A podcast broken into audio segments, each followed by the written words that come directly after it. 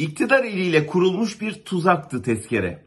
Muhalefeti üzerine bayrak örtülmüş bir kafese tıkmışlardı adeta. Ne zaman kafesten kafalarını uzatıp şunu bir düşünelim demeye kalksalar iktidar vatan hainleri bayrağı kaldırdı, askere saldırdı diye vaveylaya başlıyordu.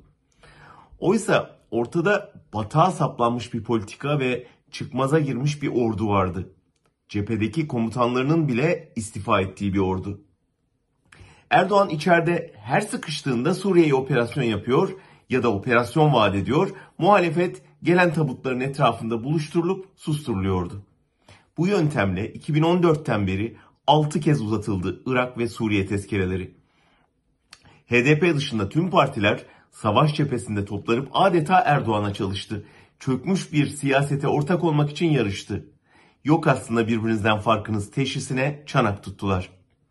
Tuzak o kadar aşikardı ki geçen yıl Ekim'deki oylamada CHP lideri içimiz yana yana tezkereye evet diyeceğiz diyecek hale geldi.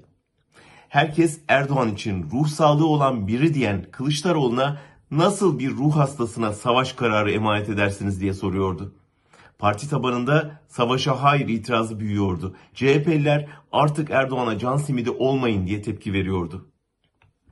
Yine de partinin devletçi bürokrat kanadı Suriye'yi milli mesele olarak görüyor, savaş lobisi gibi çalışıyordu.